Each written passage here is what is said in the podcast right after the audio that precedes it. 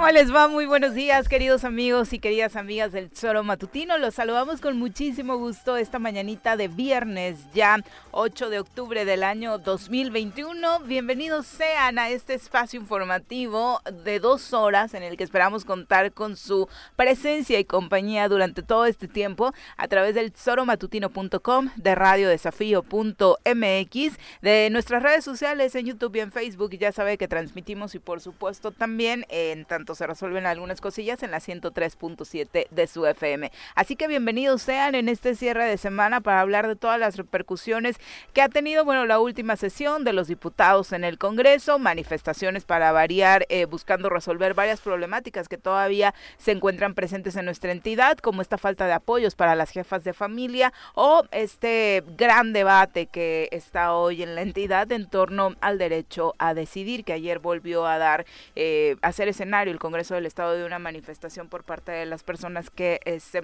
promueven en contra de esta eh, determinación. Mi querido Pepe, ¿cómo te va? Muy buenos días. Hola Viri, muy buenos días, buenos días al auditorio y también el caso de Huitzila que está retomando fuerza, ¿no?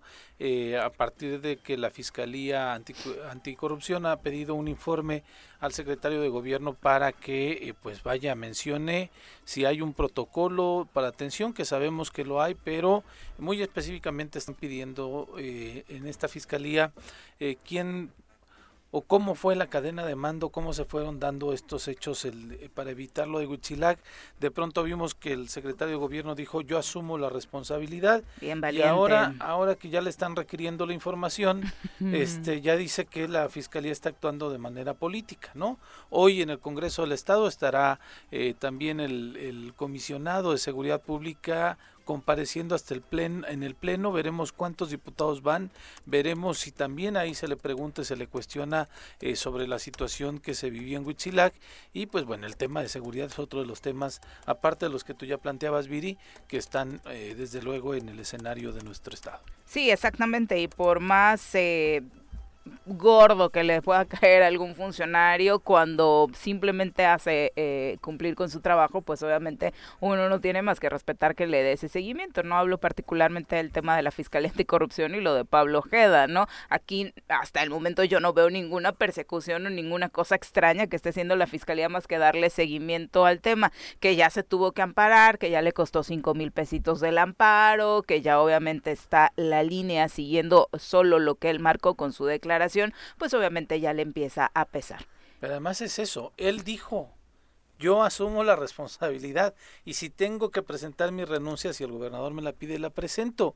Nadie estaba pensando en él, todo el mundo estábamos pensando en, el comisionado Guarneros, pero él solito levantó la mano, dijo, acá yo fui, pues bueno, pues ahora infórmenos y no se moleste, ¿no?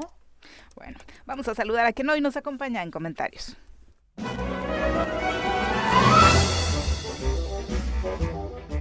Doctor, ¿qué vamos a hacer hoy? Lo mismo que hacemos todos los días. Tratar de conquistar al mundo. ¿Desde el laboratorio? No, desde la cabina del choro matutino. Llega con nosotros el doctor Iván Dunker.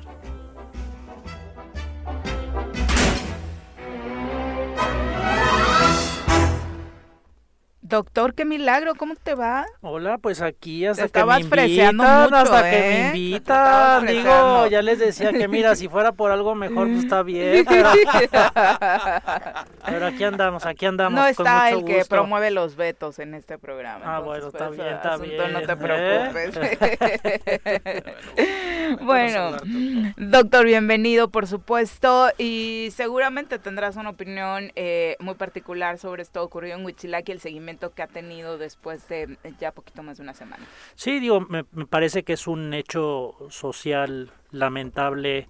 Eh, digo, por una parte, la, la, inseguridad, ¿no? Que priva, ¿no? Eh, las reacciones que, pues, desafortunadamente en muchas comunidades, ¿no? Se dan y que muchas veces se dan por antecedentes, ¿no? Sí, claro. Que ya, ya han sido realizados en esas comunidades de injusticia, de impunidad, de falta de atención, ¿no? Y entonces, bueno, pues eso genera que haya también esas reacciones, ¿no? Pero al final, bueno, son reacciones que son ilegales, ¿no? y hay que, hay que, hay que atender su origen, o sea, no solamente sancionar, pero también atender su origen, porque me parece que cuando se llega a eso hay una corresponsabilidad de muchos elementos y por supuesto de las autoridades para que esos hechos se hayan generado, como decía, por los antecedentes, pero también que no se hayan evitado, ¿no? Y creo que priva mucho de esa cultura de ¿para qué nos metemos? Porque si nos metemos, como no están, ¿no? Como no están en control, ni, ni, y entonces, pues a la hora que se desencadena esto,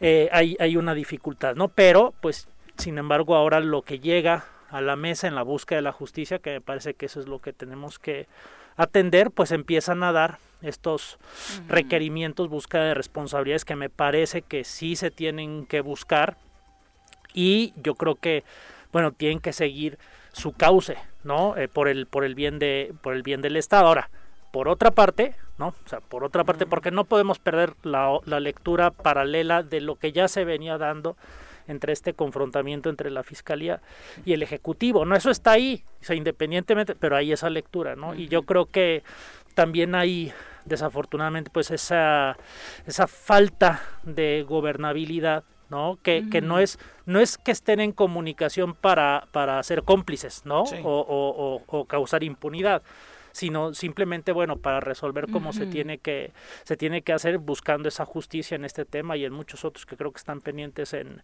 en Morelos. Entonces estemos atentos. Creo que hay, hay simplemente es, es, triste porque lo que lo que prevemos como ya lo hemos platicado en este espacio son tres años no de mayor descomposición política de enfrentamiento político.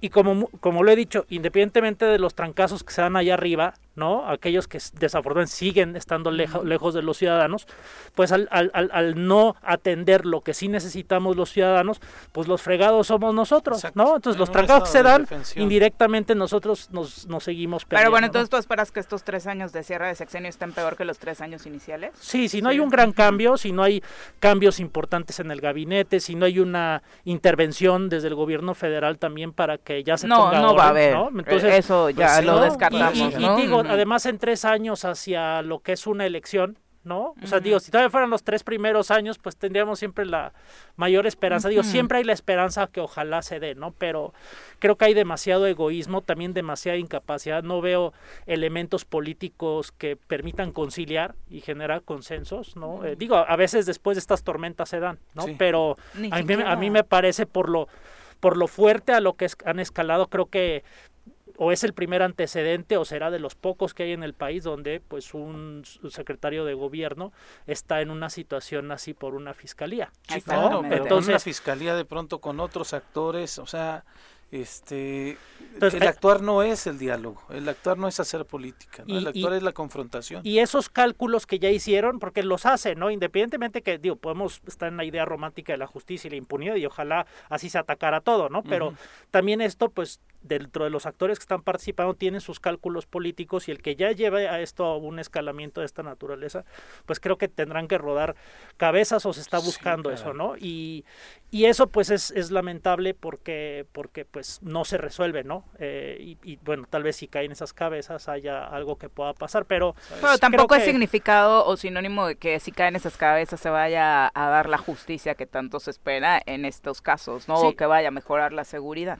Sí, y además digo, desafortunadamente no vemos otros elementos, ¿no? Alrededor, sobre uh -huh. todo del Ejecutivo, que tengan una capacidad de, de interlocución y de construcción política, ¿no? Sí. Sino de enfrentamiento y, y, y, pues eso, digo, la verdad es que no me interesa, a mí como ciudadano no me interesa lo que hagan ellos, ¿no? Uh -huh. El tema es que los distrae de lo, de lo tanto que necesitamos nosotros, que se haga, que es que se construyan consensos, ¿no? Y uh -huh. bueno, hay una nueva legislatura que como siempre, ¿no? Trae esperanza, que otra vez como siempre se empieza a tropezar, ¿no? Uh -huh. con, con, con, cosas de recursos. Pero bueno, hay una esperanza de cambio, ¿no? Pero ¿en qué estarán enfocados? ¿En realmente traer a los moreleses lo que necesitamos o a construir alianzas políticas e intereses para ellos y sobre todo pues para las elecciones? Y sabes a mí lo que me, me llamó muchísimo la atención, no solo mí, el argumento de que no trabajan los legisladores, es una persecución política, lo sabía, ¿no? Creía que por ahí podía venir. Pero tanto es su enojo del secretario de gobierno que no se da cuenta que dice, creo yo que no se da cuenta que dice, deberían de encargarse de las cosas importantes y que se indignan a la gente. Sí, la verdad o sea, es que, que sus declaraciones no lo que debería verse en un espejo. Está cañón.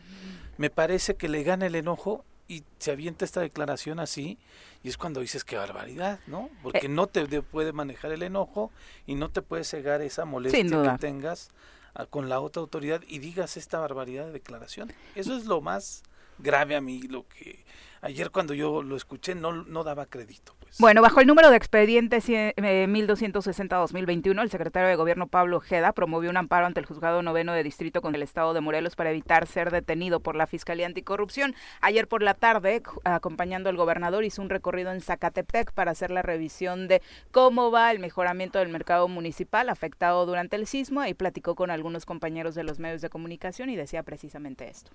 Hay que preguntárselo al fiscal eh, Juan Salazar, ¿no? Eh, ha tenido este, una posición como lo ha hecho eh, durante pues, todos estos últimos dos años, este, donde pues, se dedica más a hacer política que a hacer su labor que tan importante y tan relevante es para la sociedad morelense, que es investigar los actos de corrupción que han sucedido en, en el Estado. Aquí tenemos al monumento de la corrupción, que es el Estado Coruco Díaz, este, y lo que ha pasado y cómo cuánto dinero se le, se le invirtió en vez de estarse dedicando a investigar esos hechos que verdaderamente ofenden a la, a la sociedad, se dedica, se dedica, a hacer política en eh, la defensa de los intereses del exgobernador eh, Graco Hay bueno, pues ahí está, eh, bueno, hasta el coruco salió, ya no saben como cuando te vas cayendo y no sabes de dónde agarrarte, ¿no? ¿Te acuerdas del coruco? ¿Te acuerdas del topazol con lo que me pueda sostener en este momento? Sí, lo, lo que ocurre en... En, en, caída libre, ¿eh? Sus declaraciones, como decías, eh, solo demuestran que van en caída libre. que es, que es lo que se deja ver de, de una falta de, de, análisis político, ¿no? De, como tú dices, de calma, de no visceralidad, de estrategia, ¿no? Y como que se va respondiendo a bote pronto, ¿no? Y con, con pues tal vez una estrategia muy básica de, de convertir todo en la percepción de la ciudadanía de, de una confrontación política o de intereses políticos, pero me parece que el, el, nivel en el que está el problema, eh, pues esa estrategia me parece que no es la correcta y que se tendría que ser pues mucho más, más, más mesurado y, y, y, como tú dices al final, pues si hay un requerimiento empezar a atenderlo, ¿no? Lo que pasa es que pues desde el principio el problema fue que se pone en el el, saco, ¿no? Y este y después cómo te lo quitas, Pero aparte este Pablo ni siquiera era un hombre eh, que le gustara ser beligerante o de confrontación, era el mesurado del gabinete y mira cómo lo tenemos tres años después, ¿no? O sea, ya pues eh, y que incluso acá Juanjo defendía mucho y decía que iba a ser el que promovía el diálogo, el interlocutor y demás. Tres pues años después ya es el que está eh, lanzando las bombas porque, Porque ojo, ya no está Sanz en los micrófonos, ¿eh? Ahí anda, ¿no? Está en algunos eventos, se siente y demás. La foto, en la foto, pero no más, ¿no? Escuchar al secretario de gobierno así, la verdad sí preocupa. Qué es que tal vez, tal vez, ¿qué está pasando, caray? Pues tal vez no tiene no sé, asesoría o respaldo del gobernador, no sé, ¿no? Porque a veces es como un actuar... Se esperaba que Pablo contagiara al gobernador, ¿no? Como de, que te empiezas a sentir acorralado y, y, y solo. Y solo, y, solo. y yo creo que sí, en el Ejecutivo yo creo que hay mucha soledad de muchos Sí, claro. Abandono, ¿no? Abandono, sí, sí, total. Hasta el gobernador, ¿no? Ayer era, fue muy triste, la verdad, de que llegando a este recorrido en el mercado de Zacatepec, eh, compañeros de prensa que lo esperaban, entre ellos eh, eh, una periodista del Sol de Cuernavaca, le pregunta cómo va el tema del mercado. Ya listo, ya listo, ya listo. Entras, o sea, el mercado ni está listo, ni va a estar listo pronto, está iniciando, o sea, ni le cuentan a dónde va a ser el recorrido. O sea, de verdad, en ese abandono hasta de información para la máxima autoridad del Estado, ¿no? Y eso, por supuesto, más allá, insisto, de que te pueda caer bien o mal el gobernador, es triste. Imagínate, digo, si, si para una cosa a donde vas, ¿no? De forma presencial, en donde te tienen que, fue algo simple, ¿no? Imagínate la información o la falta de información de otros temas realmente complejos en los que hay que hacer un pensamiento estratégico, ¿no? Y bueno, digo, vemos estas cosas y son lógicos con respecto a lo que estamos viviendo en Morelos, ¿no? Exacto. Sí, pero qué caray. Y bueno, nada más hacer la acotación que en el caso del Coruco Díaz de la Construcción, sí hay gente que está yendo a firmar a los tribunales por las investigaciones que han avanzado desde la fiscalía. Y por supuesto está bien que se investigue. Claro, no, no, no, pero lo que digo es que de pronto dicen la fiscalía no está trabajando y está protegiendo a los exfuncionarios. No, hay gente que está yendo por este tema a firmar a la fiscalía y que está judicializada su carpeta. También. Sí, no es que no haya pasado nada, ¿no? ¿no? O que, no nos quieran engañar. Cubriendo, como siempre dicen que Pues mira, si por, si por pelearse ahora todos se ponen a hacer su trabajo, pues bueno, ¿no? claro. Ojalá que así sea. Y ya no supe, escuché por ahí que esto estaba. Eh, que hubo una multa, ¿no? Y un amparo. Cinco mil pesos le costó pero el amparo que, pero, pero es cierto que hubo un nuevo requerimiento. Hubo y que seis ya, requerimientos. Y que eran multas ya más grandes, de sí, 70 y tantos mil. 74 mil Se fueron acumulando, exactamente. Esto me, me, imagino que va a irse acumulando mientras, mientras no, no se informe, presente, ¿no? no sé Seguramente. Y el amparo fue porque podían hacerle un arresto administrativo, claro, tenerlo claro. mínimo 12 horas en la fiscalía hasta que pudiera rendir el informe que se le está solicitando, ¿no? Pues sí. Eh, señaló, digo, ampliando un poquito la información, eh, lo que sí rechazó es haber pagado más de 26 mil pesos por un amparo, que fue la primera versión que corrió, le costó 5 mil. Eh, señaló que también está suspendida esta sanción por un juez de distrito porque la consideró ilegal e inconstitucional. Sin embargo, los requerimientos de la Fiscalía Anticorrupción continúan y él dice que seguirá actuando conforme lo establece la ley así la situación del el actual secretario de gobierno en el estado de Morelos, que sí, la pregunta sería cuánto va a durar, ¿no? Porque claro. pues se ve como que nadie está alzando la mano para decir Pablo es del equipo, vamos con él, ¿no? Ese o sea, y, y, y el tema es que el papel del secretario de gobierno no digo sin decir si tiene la culpa o no, pero al final la función del secretario de gobierno pues justamente estar buscando esa esa gobernabilidad, esa, esa gobernabilidad. Sí, y bueno, cuando tienes este tipo de problemáticas con la fiscalía, independientemente de si hay razón o no, uh -huh. este pues te deja en, en, en un estado de, de, falta de diálogo y de comunicación con algo tan importante como es este como es esta fiscalía, ¿no? las fiscalías. Fíjate que ya ves que en el en el lado del gabinete del gobierno pues hay varios grupos, ¿no? Uno de los grupos le atribuye la confrontación con el Congreso, la confrontación con el, los poderes, vaya, con las fiscalías y demás, que viene desde la Secretaría de Gobierno y no desde el gobernador, aunque yo también creo que no es tan bien. A pesar de que los propios diputados de esta y de la anterior legislatura han dicho que sí, eh, de pronto el que ha promovido el diálogo o los primeros acercamientos, aunque sean pocos y a veces malos, pues ha sido ha precisamente sido la Secretaría sí, de Gobierno, ¿no? Eh, son las 7 con 21 ya, vámonos a una pausa, regresamos con más. Con 26 de la mañana, muchas gracias por continuar con nosotros y por supuesto un abrazo a todos los que están permanentemente saludándonos a través de nuestras redes sociales, como Virginia Que nos desea un excelente fin de semana. De igual forma para ustedes, Virginia, eh, quien firma como MAE, dice, hola, no los escucho en la 103.7. Sí. Hay un problema técnico que están tratando de solucionar quienes se encargan de la estación de radio, así que esperemos que ya en el transcurso del programa se pueda restablecer. Por lo pronto acá en YouTube, en, en Facebook, en nuestros sitios oficiales en Internet, está la transmisión totalmente en vivo, en directo y sin fallas. Vicky Jarquín, también un abrazo para ti, al profesor Arnaldo Pozos, también deseándonos un buen fin de semana.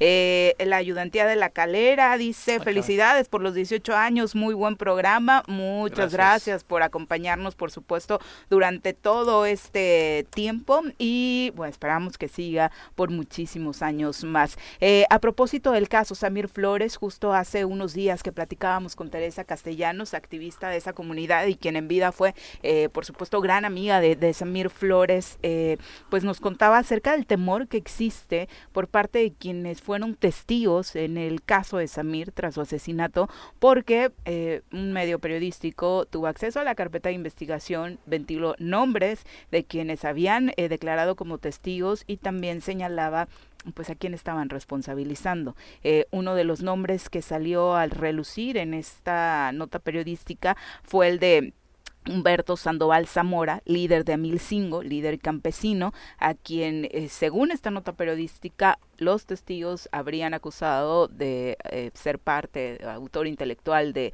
el asesinato de Samir. Él ayer, eh, a través de diferentes medios, las redes sociales, lanzó un mensaje deslindándose totalmente de este, de este tema. ¿Qué tal? Soy Humberto Sandoval Zamora, ciudadano del pueblo de Amilcingo del municipio de Temoac en el estado de Morelos. Me dirijo a ustedes, los medios de comunicación y a la ciudadanía en general para aclarar de algo que me acabo de enterar a través de las redes sociales, en la cual se me pretende involucrar en hechos constitutivos de delito en el caso del asesinato de Samir Flores Soberanes. Es por ello que manifiesto mi voluntad y disposición total y absoluta para colaborar con las autoridades de impartición de justicia en el momento que se me requiera y así esclarecer las acusaciones que se me imputan por parte de una persona que no conozco y obviamente son totalmente falsos. Confío que este tema no se va a politizar y no quieran involucrar a personas ajenas al mismo. Pues ahí está el mensaje deslindándose. Eh, es, es, la verdad lamentable en primer lugar que se haya tenido como esta falta de, tacto por supuesto de quien haya sido para pues ventilar los nombres de los testigos eh, y en un caso tan tan delicado, ¿no? Que pasan y pasan los años y seguimos sin tener resultados acerca de eh, los responsables. Así es, digo, es, es, como tú dices, bueno, ese es el descuido, es a propósito, ¿no? Siempre hay esa, esas lecturas y bueno, pues el tema es de naturaleza política y y, es fundado, ¿no? Siempre el, temor, la preocupación de quienes estén ahí, ya tanto en calidad de testigos como de acusados, de, pues, sobre todo a veces venganzas, ¿no? y sobre todo porque se trata de un asesinato y tú imagínate el temor, como nos decía Tere, que tienen en la comunidad luego de, de saberse pues La fiscalía tendrá que responder. Y, el contexto es que, como bien lo dices, es político principalmente, porque pues Samir tenía una actividad en contra, clara, clara en contra de la termoeléctrica entonces a partir de ahí cualquier situación de su vida pues es ya ah, una cuestión pública, es lo que debemos de entenderlo así. Y desde luego que pues eh, no es que sea una sospecha, una pues puede ser sí quizá la sospecha, pero tiene que estar obligada la, fiscalía a sacar una línea de investigación a partir de eso, de lo político.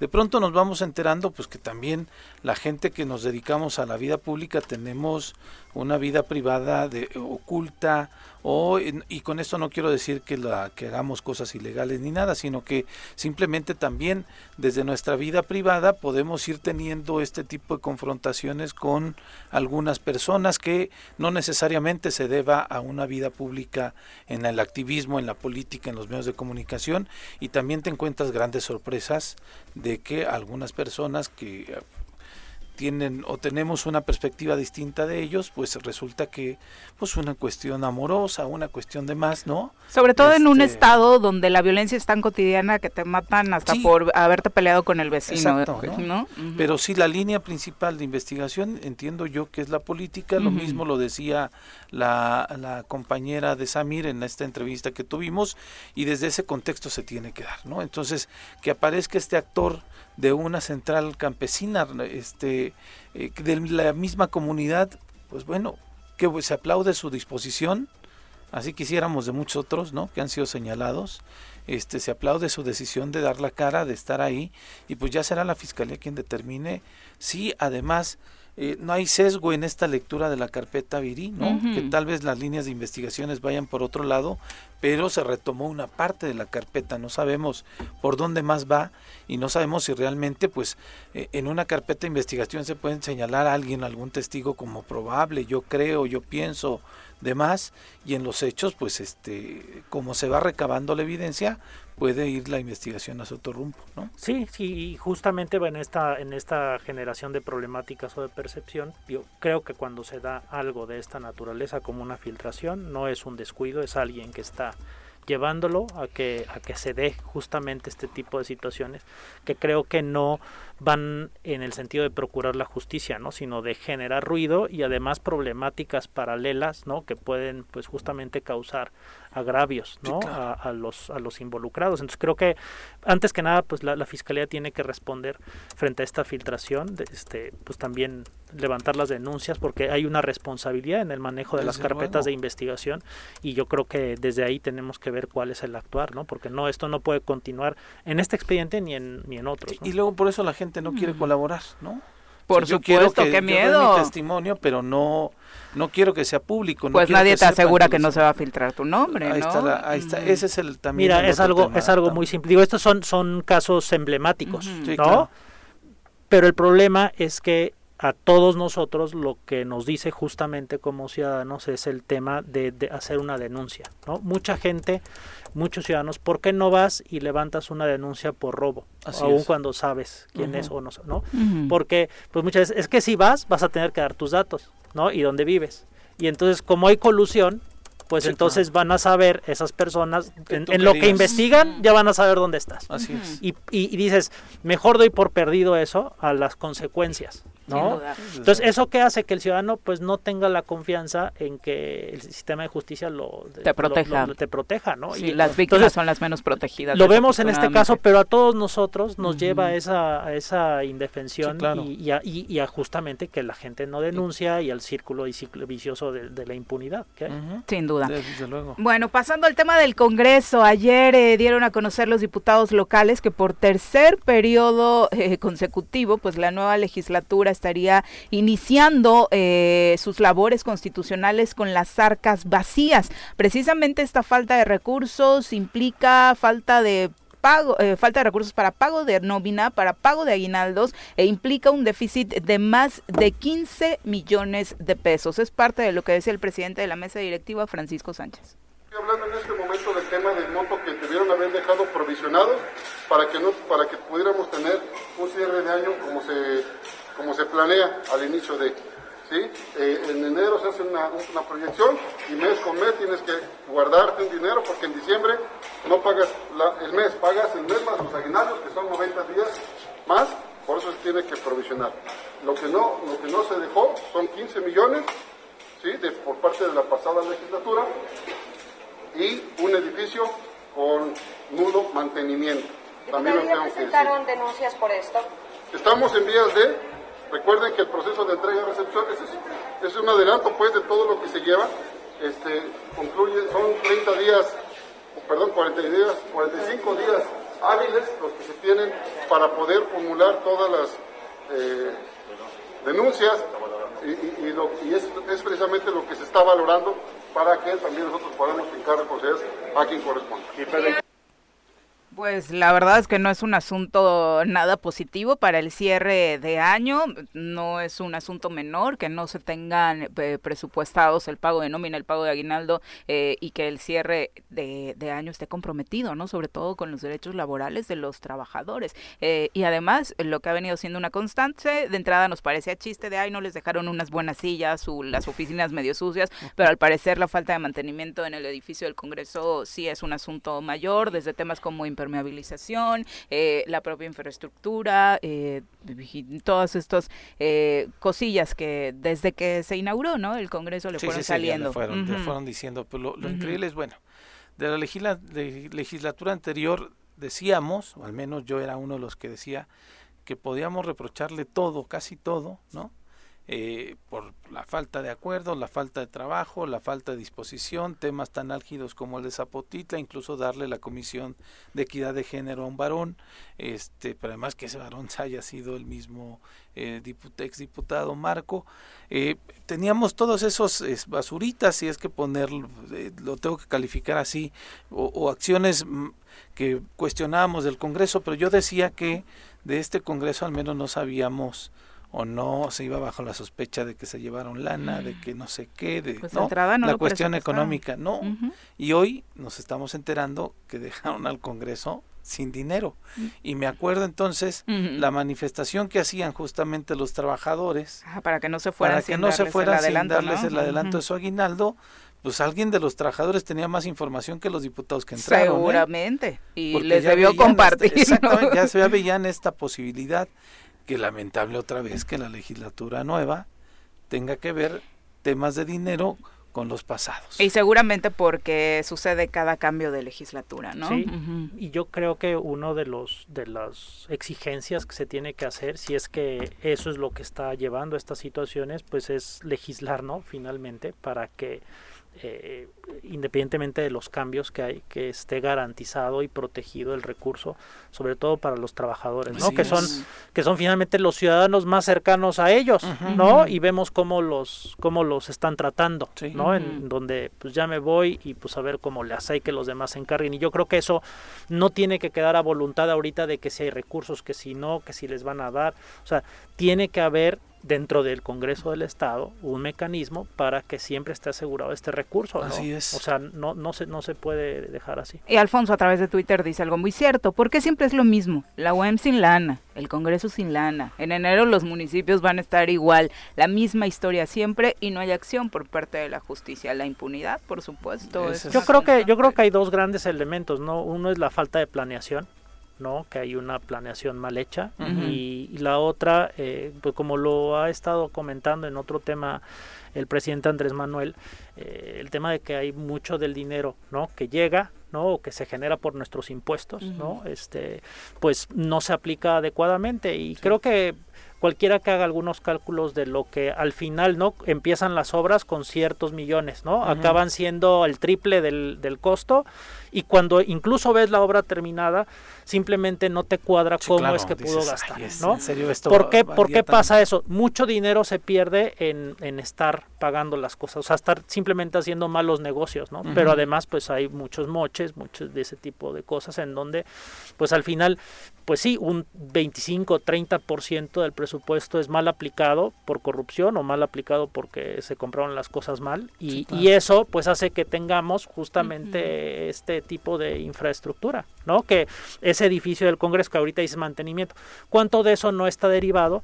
de una obra que probablemente pues en su momento se habló mucho de su deficiencia, ¿no? y esto es repetitivo, repetitivo y no se cambia. Como dice, al final dice, ¿por qué no se cambia? Porque también esperemos que esta legislatura no tenga una complicidad con la pasada, que levante las denuncias, ¿no? O sea, sería bueno que cuando lo comenten, ¿no? Que hubo eso, ya estén, ya, estén eh, presentando la denuncia, ¿no? Y que no se queden, ah, no saben qué es que no era, si estaban por aquí o o se nos olvide. hay que ver esos mecanismos, ¿no? Para que independientemente de quién llegue de diputado tenga que cumplir y que pues sean sancionados si hubo ese desvío. Le decíamos, ayer se juntaron las manifestaciones en el Congreso también, grupos eh, de jefas de familia, grupos en contra del de, derecho a decidir de las mujeres provenientes de diferentes municipios, se manifestaron en las inmediaciones de la sede legislativa la mañana de este jueves.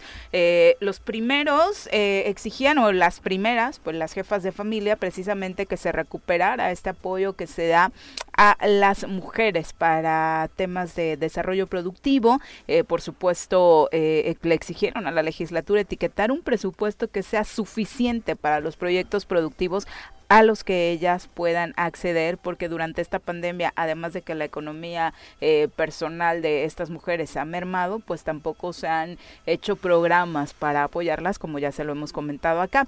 Por otro lado, el Frente Nacional de la Familia, con representación en Morelos, llegó al Congreso a realizar eh, oraciones reclamando a los legisladores su intención de avanzar en la despenalización del aborto, una acción que consideraron como vil y bueno, en este tema ya hemos platicado con más del 50% de los legisladores en este espacio y la verdad es que ayer como de manera personal un tanto decepcionada, ¿no? Porque de pronto parece que el discurso es muy queda bien con el que llegue. Cuando fueron las eh, activistas feministas que buscan precisamente la despenalización del aborto, pues prácticamente todos las recibieron con pañuelito verde. Ayer que llegar, llegó el Frente Nacional de la Familia era de, bueno, tal vez sí, con ustedes, por mi formación familiar, yo recuerdo cómo me educó mi papá y ya la la la la. Entonces creo que acá no necesitamos medias tintas, necesitamos que sean claros precisamente eh, en este en este tema sin pues tenerle miedo, ¿no? Al, a una a un tema que al final después los veremos votar en tribuna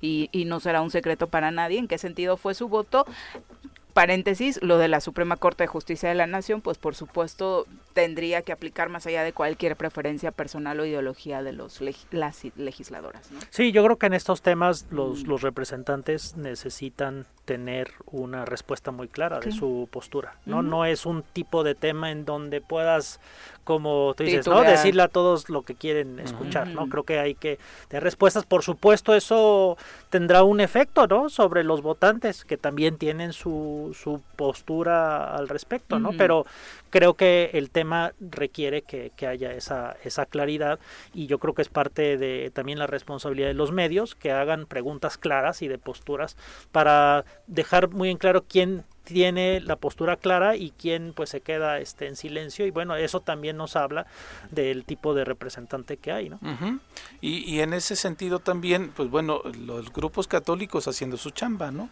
tratando de ponerlos ahí, de poner el tema sobre la mesa para que pues también busquen ciertas definiciones también este ellos creerán a su favor para que esto no pase. A mí me parece que el tema este, de la, del, en particular del aborto, como bien decías, Yaviri, es un tema eh, que la Suprema Corte de Justicia ya dio la última palabra, que sería muy malo, un mensaje terrible, que los legisladores no fueran en el mismo sentido que la Suprema Corte de Justicia, cuando pues este el si el costo político ya lo asumió la, la, Suprema Corte seguramente van a tener un costo político ellos pero también pueden tener muchos más un beneficio político también en ese costo porque el costo político no puede no nada más es hacia lo negativo sino también pues pueden tener pues un margen más también de gente que tiene una perspectiva distinta con este tema, pero insisto, el tema legal ya está cantado. Sí, además la salud y la vida de las mujeres no, no tendría que entrar en esa canasta del costo político, ¿no? Eso asúmelo con temas como el presupuesto, y, igual y en el otro asunto de la definición de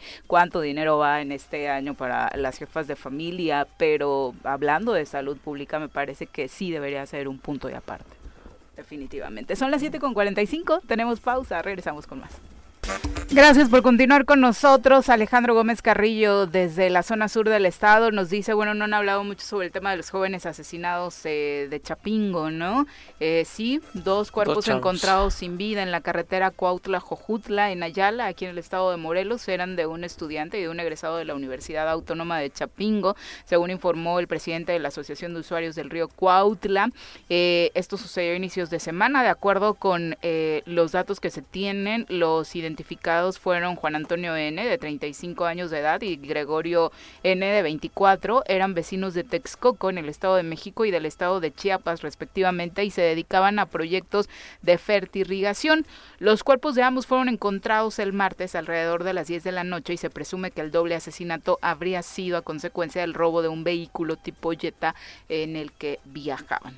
De acuerdo con amigos de las víctimas, los cuatro agresores realizaron detonaciones de arma de fuego y después se dieron a la fuga con el vehículo eh, modelo 2020 con rumbo desconocido. Así que por un robo de auto, desafortunadamente Morelos vuelve a ser protagonista y bueno, esta nota, como bien dices Alejandro, eh, pues sí tuvo repercusión a nivel nacional, ¿no? Eh, Principalmente por, el contexto de estudiantes, ¿no? Sí, sí, sí, y además de la se, se supo si, si era parte de sus actividades universitarias lo que estaban haciendo. La visita sí, sí, sí, la visita sí. Y yo creo que esto, digo, lamentable, ¿no? Cadáveres que se siguen sumando a los muchos que ocurren en el Estado, pero que en el tema particularmente estudiantil de sus prácticas nos hace ver también el gran problema ¿no? de, de esa práctica profesional, nuevo que hace 30, 40 años que podías ir, sobre todo la gente de campo, los de agricultura, ¿no? Como Chapingo, de agropecuarias, que podías ir a donde quieras, a los cerros, ¿no? Y hacer tus prácticas. Pues hoy muchas partes o no puedes ir por temas de seguridad, ¿no? Y a veces ya no, ya no sabes qué es lo seguro o lo inseguro. Y, y eso, pues, tiene dos consecuencias. Uno, que pues muchos estudiantes en sus prácticas están en riesgo, como sucede con muchos estudiantes de medicina, mujeres, ¿no? también que en sus prácticas de servicio social y también que por temas de inseguridad eh, esa vocación, esa vinculación universitaria con esa fuerza estudiantil que llevaba pues muchas soluciones, apoyos a las comunidades, pues ya muchas comunidades también han dejado de recibir ese tipo de servicio social por los temas de inseguridad, ¿no? Entonces creo que ahí pues también las universidades tienen que hacer, tendrían que hacer un llamado más enérgico para las condiciones. Y todo esto relacionado también con, con este de, programas de apoyo, ¿no? Para la economía.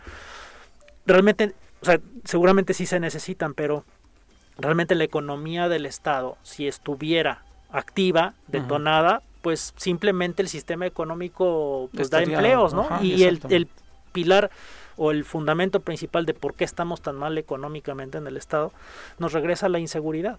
Entonces, eso es lo que hay que atender. Mientras no se haga eso, todos son curitas que no sirven de sí, nada. Es, es, el tema. eso es lo que nos destruye. Mientras no queramos aceptar eso y mientras sigamos aceptando estrategias de seguridad que no funcionan, todo lo demás podremos decir, podremos hacer planes económicos, pero nadie quiere venir, los que se pueden se van y los que quieren traer dinero aquí pues no lo van a traer porque no es el mejor estado con respecto a otros como Yucatán, Querétaro, Hidalgo, que tienen unas condiciones mucho mejores que las de este Sí, y de hecho la seguridad viene a causa otro problema gravísimo, que es ese, ser el gran distractor para que los ciudadanos no estemos al pendiente. ¿Quién habla de la Secretaria de Desarrollo Económico en las últimas semanas, en un año de pandemia, en un año en el que necesitan apoyos?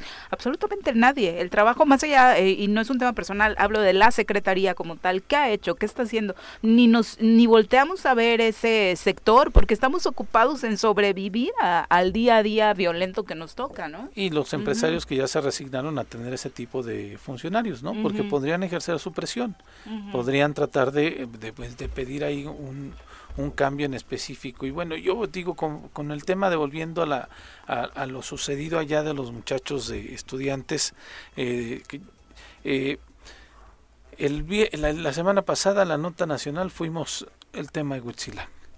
Iniciando la semana, el tema nacional de Morelos fue el asesinato de dos personas más. ¿no? Entonces, eh, después en Zapata aparece una cabeza en el zócalo de este municipio.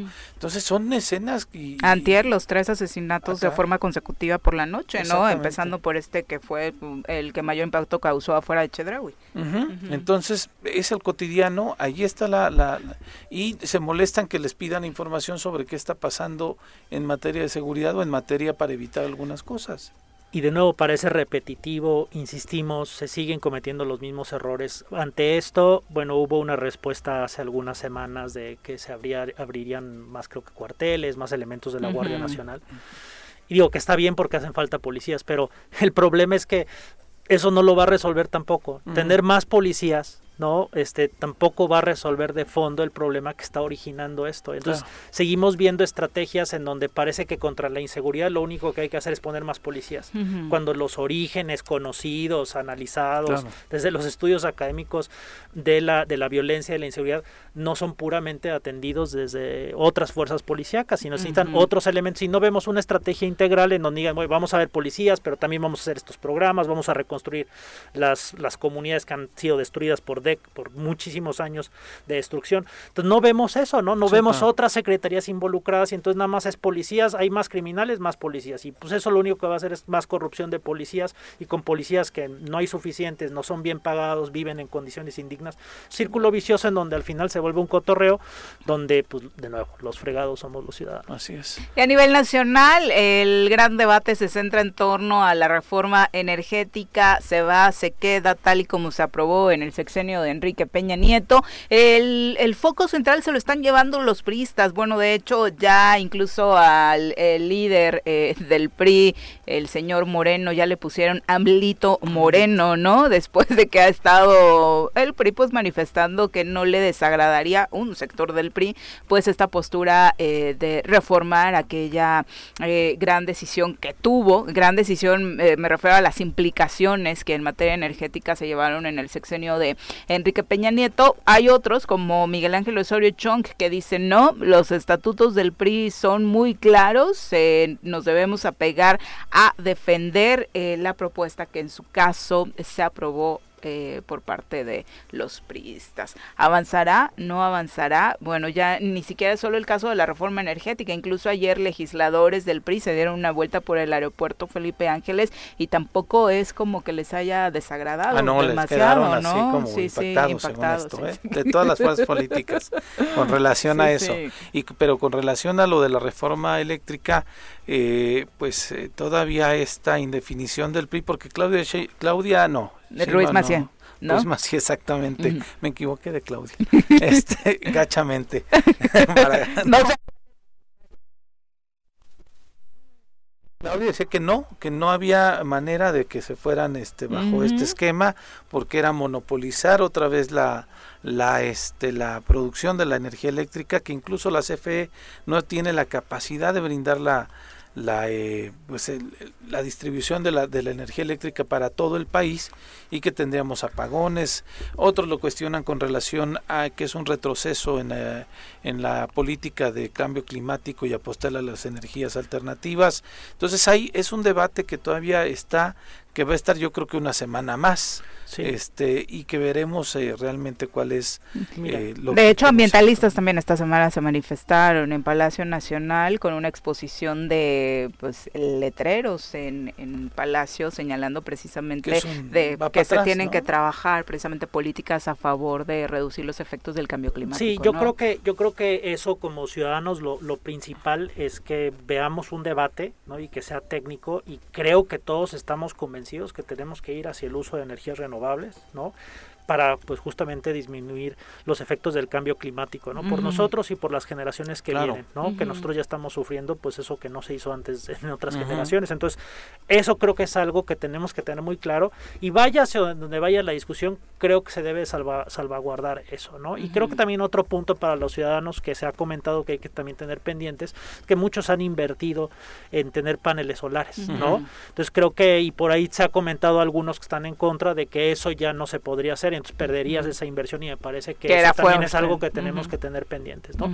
Independientemente al final la decisión tenemos que ver que se dé bajo un esquema este pues técnico que realmente sea favorable para las próximas generaciones y tener cuidado, ¿no? Ya en el en esa lectura política pues de que el PRI o las, las cúpulas del PRI hacia donde vaya la decisión, pues se vaya hacia una situación de algún beneficio, ¿no? O sea, como que, no sé, tal vez Rosario Robles salga o, o Emilio ah,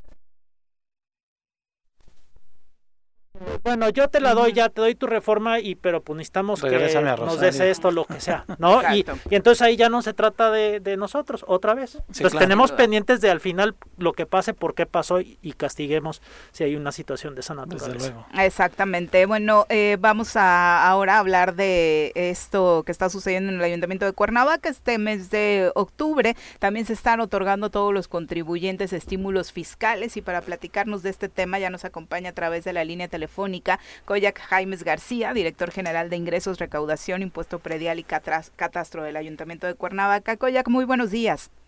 Hola, ¿qué tal? Muy buen día. Les agradezco, gracias a ustedes y a tu audiencia. Bueno, información muy importante para la población en torno a estos estímulos fiscales. Exactamente en qué consisten, cuáles son los rubros que abarca. Sí, así lo creemos, que es información importante para beneficio de los ciudadanos de los Es el 100% de descuento en multas y recargos generadas por la falta de pago oportuno en diversos conceptos, eh, impuesto predial y servicios municipales, eh, refrendo de licencias, refrendo de anuncios, impuestos de adquisición de bienes inmuebles, incluso el no dar aviso en las 24 horas que contempla el marco jurídico de tener conocimiento de un fallecimiento para la expedición del acta de defunción, entonces, son, varios conceptos, no únicamente se constriñe a, a predial y servicios municipales como ha habido algunas otras campañas. Esto definitivamente es importante en un periodo en el que ya en cierre de año la gente quiere ponerse al corriente y obviamente para cómo está la economía, ahorrarse este tema de multas y recargos viene muy bien al bolsillo. Sí, definitivamente viene muy bien, este, les da la oportunidad de regularizar, de cumplir con estos pagos pendientes que tengan en algunos rubros del impuesto predial y servicios municipales en ocasiones nos damos, nos damos cuenta que es una cantidad considerable y que al momento de la eliminación de estas multas y recargos, este, el Ayuntamiento de Cuernavaca, el alcalde y su cabildo, preocupados por, por apoyar a la ciudadanía, este, pues autorizaron este, este, este acuerdo para verse beneficiados con, con el descuento del 100% de multas y recargos. ¿Cuánto tiempo dura este, este descuento? Durante todo el mes de octubre. Estamos ahí en las oficinas de, de la tesorería del municipio esperándolos para darles la mejor de las atenciones. Quienes no tengan el recurso completo pueden incluso hacer un convenio de pagos para pagarlo en parcialidades. Esto tenemos varias varias cajas para atenderlos, ¿no? Desde las oficinas centrales de Papagayo, la tesorería, en la Secretaría de Obras Públicas, en el registro civil número 3 que está en la Alameda, en el Panteón de la Leona, eh, Mega Diana, son varias alternativas para que se acerquen, incluso quienes quieran pagar en línea en el portal de, del municipio pueden pagar en línea su predial y sus servicios municipales, ya están aplicados este, en el sistema ese descuento de 100% en multas y recargos. Decías, está aplicado en el sistema, pero también hay la apertura para hacer una negociación en caso de que tu caso tenga algunas complicaciones, ya, ya hablabas de pago, y, y siempre es importante platicar directo con la autoridad, y, y, ahora que en el país se está hablando del combate a la corrupción, pues como ciudadanos también eh, trabajar en no promover ¿no? a, estas personas eh, que llegan y te piden una lanita por resolverte el, el problema antes de llegar a caja. Sí, claro, claro, tienes toda la razón. Eh, la verdad es que eh, insisto, el alcalde este, Antonio Villalobos y su cabildo, desde el primer día de su administración han, han hecho, han acordado varias campañas y siempre tratamos de esto, que a través de ustedes, que se los agradezco, darle difusión para que llegue esta información a toda la ciudadanía y estén enterados que, bueno, no requieren de un intermediario, no requieren de un gestor, es, es directo para ellos y que efectivamente con esto se abata la corrupción y se vean beneficiados con este, este descuento de multas y recargos. Más de la mitad de la administración eh, ha abarcado la pandemia, una pandemia que trajo repercusiones económicas importantes. ¿El rezago es muy fuerte? el rezago es alrededor del el 30% de las claves catastrales. Entonces, esto, esto nos deja ver que, bueno, eh, un, un 70% es preocupado de cumplir con sus obligaciones. Nosotros vemos en las campañas de, de, de, pago cómo se acerca la gente, cómo se hacen las filas grandes, gente de la tercera edad, gente pensionada. Entonces, la verdad es que eh, pues hay que reconocerle a estas personas que sí cumplen con sus obligaciones y bueno, tenemos un 30% con quienes batallamos, con quienes estamos haciendo programas de requerimientos de pago, de notificaciones, para pues invitarlos a que se acerquen y en esta ocasión, en este mes de octubre, pues eh, con el beneficio de disminuir considerablemente con esta eliminación de las multas y de los recargos. Ojalá así sea, ya que nos das este esta cifra de que bueno, al final la ciudadanía a pesar de todo está siendo responsable. Muchísimas gracias, Koyak, por la información. Gracias a ustedes. Muy buenos días. Muy buenos días, por supuesto, un abrazo y ahí en las redes sociales del municipio puede encontrar toda la información en caso de que tenga dudas. Son las eh, con cinco de la mañana, un abrazo eh, también por supuesto para Andrea Aguirre que nos deja saluditos esta mañana, para Cayetano Hipólito Prieto, dice mis amigos del Zoro, tengan un excelente día, un abrazo para Chacho Matar también, que nos desea excelente fin de semana, Chacho, a quien eh, por supuesto eh, usted escucha también en este programa y en esta en esta estación. no, exactamente. Entonces, eh, un abrazo, querido Chacho. Son las 8 con 6. Vamos a pausa, regresamos. 8 con 10, recomiéndenle a los colaboradores cuando graben sus mensajes, pues por supuesto está en lugares ad hoc, no como Elías que iba en su helicóptero, ¿no? Estaba lloviendo.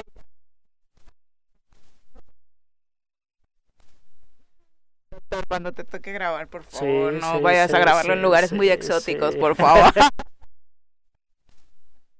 el, de Twitter. Una felicitación al director del IMSS de la Clínica 20.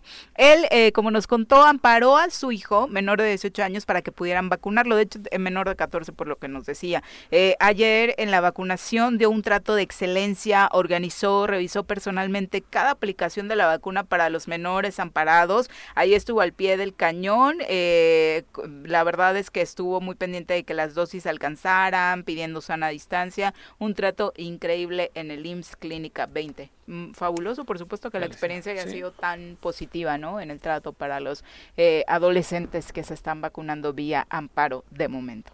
Así es. ¿Esperas tú, doctor, que finalicemos el año con eh, la noticia de que menores de 18 años puedan vacunarse o no ves posibilidades? Yo esperaría que sí, yo esperaría que sí. Yo creo que se ha ido avanzando con los que tienen comorbilidades, pero creo que ya debería de abrirse y se tendría que dejar esta resistencia, ¿no? a, seguir avanzando y, bueno, se está logrando a través de la vía de los amparos, pero no se tendría que estar haciendo o incluso pues ya a consecuencia de, de, esa dictaminación que ya se dio desde el Poder Judicial, ya se tendría que dar esa apertura, pero hemos visto esta resistencia, resistencia, resistencia que es muy desgastante y desde mi punto de vista realmente no lo, no lo entiendo desde un punto de vista de salud pública, sino son cosas políticas ahí que, que realmente me exasperan. Ayer Andrés Manuel decía que estaban apostándole para que cerráramos el año ya con toda la población vacunada. No recuerdo, y ahí sí este, debo ser sincero, no recuerdo si, si estaba contemplando menores de edad, me parece que no. Eh, eh, creo que hablaba de mayores de 18 años, sí, que era el, la meta que se pusieron eh, cuando inició la, la vacunación. tampoco ha estado como tan como decía la doctora Brenda, todavía nos falta un último bloque importante para incluso cubrir el 100% de, ese, de esos personas mayores de 18 años para tener el 100%. Pero bueno, vamos con temas de transparencia. Ya está en la línea telefónica Roberto Salinas. Es un honor presentar mi informe de gobierno como presidente municipal. Hemos pavimentado 32 calles y colocado... Oye, eso no es cierto. En toda mi colonia no hay luz y menos agua. Sí, tu alcalde miente. Los de Morelos Rinde Cuentas dicen que en este municipio se han desviado recursos. Voy a buscar esos datos. Transparencia sí o sí, para construir mejores gobiernos.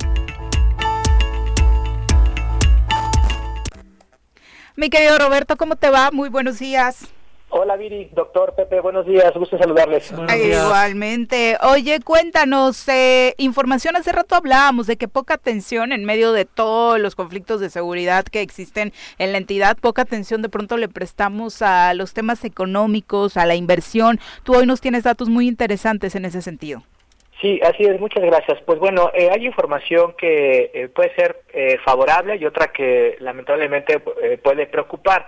En el primer caso, lo que hemos visto, esto con información de la Secretaría de Hacienda de Morelos, le preguntamos sobre la recaudación del impuesto sobre nómina. Recordemos que en Morelos los empleados formales, los patrones tienen que pagar el 2% de, de, de ese sueldo de la nómina, tienen que pagar al gobierno del Estado. Entonces, en ese aspecto, lo que, lo que vemos reflejado es que Morelos en el año 2020 tuvo una recaudación por este concepto de 603 millones de pesos, mayor al 2019.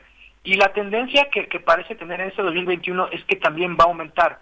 Y la parte que está aumentando es precisamente la del sector privado, las empresas, las industrias, son las que han contribuido más con este impuesto a la nómina y la parte que le toca al gobierno, pues esa más o menos se ha mantenido en el mismo nivel, posiblemente 2021 pueda descender un poco, pero eh, quien ha mantenido esta, este ingreso al alza ha sido el sector privado. Es una, una buena señal, el gobierno tendrá quizá para final de este, eh, de este año cerca de 600 millones de pesos de ese concepto que podrá eh, invertir, ¿no? Y, y, la mitad de esos recursos lo tiene que usar para fortalecer el desarrollo económico. Esperemos que así lo haga.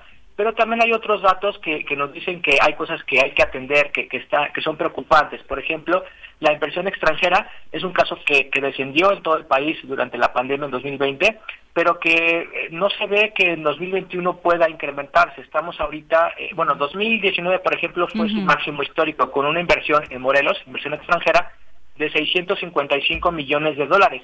En 2020 descendió a 386 y ahorita hasta el mes de junio vamos a 127. O sea, no vamos ni siquiera a la mitad de lo que eh, fue en el año 2020. Entonces es un indicador que nos tiene que decir que hay que poner atención, que hay que revisar qué está pasando para, para incluso dialogar con, con los empresarios locales que tienen empresas aquí, que son extranjeras, o con empresarios extranjeros que puedan eh, traer inversión a, Morelos, porque eso te representa más empleo. Entonces, ahí hay que poner atención. Justo te quería... Que en este Roberto, perdón. El anterior lo reportó la Secretaría de Economía Federal, este de la evaluación de actividad económica lo presenta el INEGI.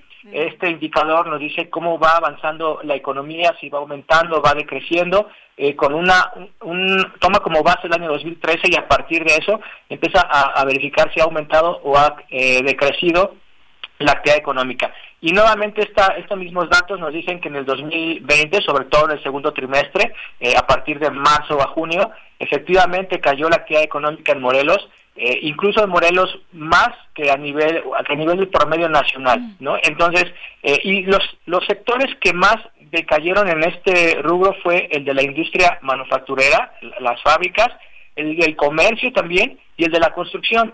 Ya durante 2021 se muestra un eh, un incremento, bueno, sobre todo 2020 al final, y 2021 empieza otra vez a caer un poco más todos los sectores. Esperemos que la siguiente evaluación al mes de junio de 2021 podamos ver nuevamente un crecimiento, pero nos parece que estos datos pues son importantes e interesantes para que quienes tienen que tomar decisiones para ver qué más hay que hacer en el tema del desarrollo económico lo puedan hacer, ¿no? Hablaban ahora del tema de seguridad, pues bueno, hay que darle también certeza a los empresarios de que se está haciendo algo o se va a hacer algo en el tema de seguridad para que esas inversiones que hacen falta eh, en Morelos también puedan tener la seguridad de que eh, los recursos que lleguen a Morelos se van a, usar correctamente y van a tener la seguridad de que van a estar en un ambiente eh, con, con, mayor tranquilidad, con mayor seguridad, con inversiones. Entonces hay que garantizar, hay que hacer el trabajo necesario para que esas inversiones también se puedan dar en Morelos.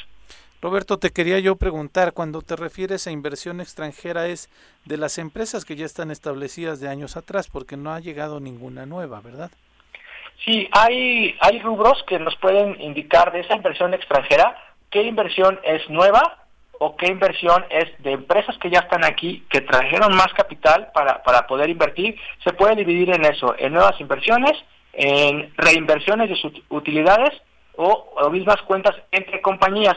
Eh, en este caso de inversiones nuevas estamos mal, o sea, eh, es, es mínimo lo que durante 2020-2021 se ha este, dado en Morelos. Y esto pues es, puede ser natural por el tema del COVID, pero yo creo que precisamente por eso hay que poner más atención en eso, hay que ir a buscar a las empresas, a los empresarios eh, en México, en el extranjero, que puedan traer este inversión a Morelos, porque en este caso nuevas inversiones es en donde se está teniendo problemas. Sí, por supuesto, y que no es eh, no es pretexto la pandemia, porque hay otras entidades en las que sí se ha dado este trabajo de búsqueda, de esfuerzo diario, precisamente para buscar que nuevas inversiones lleguen a esas respectivas entidades, incluso en el país, ¿no? Decías, en varios de los rubros estamos por debajo de la media nacional. Sí, así es. Ayer escuchaba en otra entrevista a nivel nacional un, gobernador que decía, bueno, estoy yendo al extranjero visitando a gobernadores, empresarios de otros países para que traigan inversión a mi, a mi estado y creo que eso es parte de lo que también hay que hacer, ¿no? Este, eh, sabemos la, las que a veces pues no hay la, capacidad para poder generar eso, pero bueno, tienes un equipo de, trabajo que tiene que estar haciendo también eso de, ir a, buscar, a platicar, dialogar con, con, empresarios, con, con, gobernantes de otros estados y, de otros países para que Morelos pueda beneficiarse también de una inversión que pueda traer más empleo. Y resulta difícil de creer pensando en la imagen que a nivel internacional, muy positiva por cierto, tiene el Cuauhtémoc Blanco Bravo, ¿no? del mundo, además. como deportista. Hay cosas que a lo mejor se podrían aprovechar, pero pues no se, no se está haciendo, ¿no? Entonces ya prácticamente son tres años que se ha perdido y esperemos que 2021-2022 eh, pueda ser mejor. Querías preguntar algo. Sí, este, digo, pues gran trabajo siempre que, que, has estado haciendo y, y, esta primera buena noticia eh, de, bueno, un incremento, ¿no? En, en, la, en la, recaudación, ¿no? De ciertos, ciertos rubros, bueno, siempre de entrada pues nos parece bueno porque automáticamente pensamos que eso pues se va a ver en algún beneficio para los ciudadanos. Sin embargo, eh, pues en, en, esta percepción de, de corrupción eh, que hay, siempre esa buena noticia se nos hace menos buena porque puede haber la, la, la idea de que pues ese más que va a llegar pues nunca va a llegar a los ciudadanos, se va a ir quedando repartida en, en, otras partes, ¿no? que no es el, el beneficio eh, final. Eh, ¿cómo, ¿cómo, ves tú las condiciones actuales en este sentido del manejo del uso de los recursos? Eh, ¿cómo, si, si, puedes compartir cómo, cómo ves a Morelos y, y si hay algo que hacer para que pues estos recursos se utilicen adecuadamente, ¿no? De hecho, comentaba hace rato que, que, que el presidente pues comentaba en esta cuestión de la distribución fiscal que pues antes de darle dinero a los estados tenían que mostrar que, que, se estuviera usando adecuadamente, ¿no? Que eso nos lleva a otras cosas que tienen que ver con las auditorías, etcétera, etcétera, ¿no? Entonces, una, no sé si puedes compartirnos algo con respecto a, todo esto. Sí, sí, muchas gracias.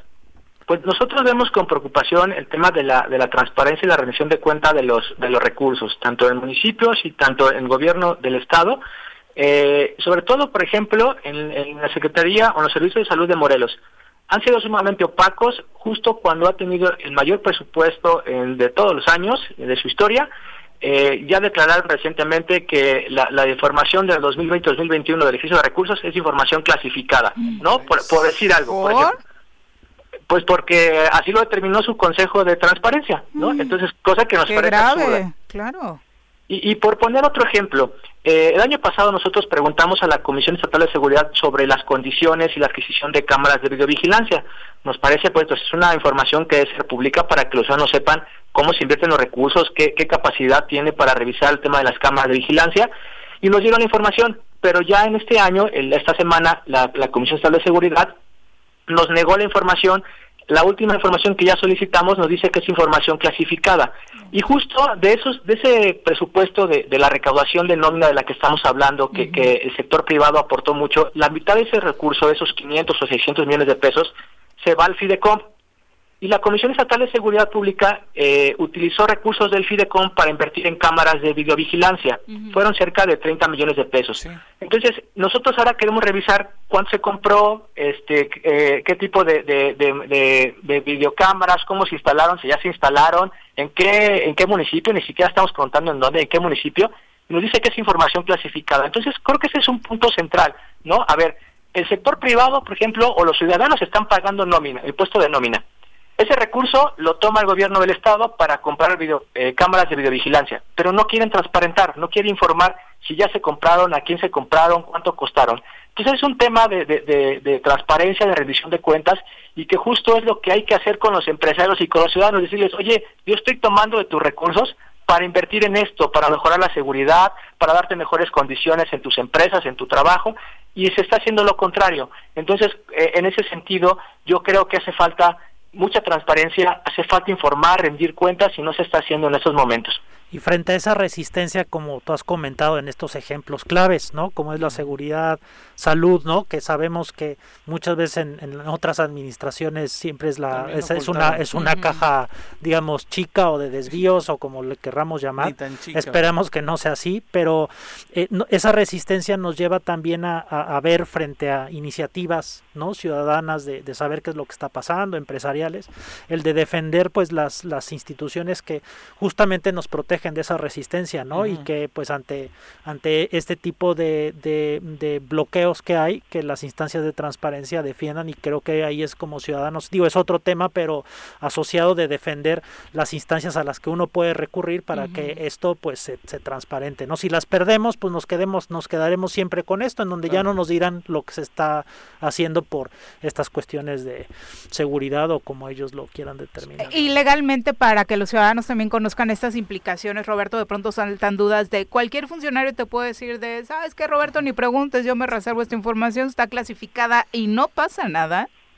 Sí, eh, generalmente del sector eh, público hay muchos funcionarios que piensan eso, que estando en el comité de transparencia y teniendo la facultad de clasificar información, lo pueden hacer. Entonces ellos generalmente lo hacen, pero no revisan correctamente la ley que les dice que tiene que ser eh, de una eh, manera verdaderamente justificable y que atente contra los datos personales de los ciudadanos o contra la seguridad nacional.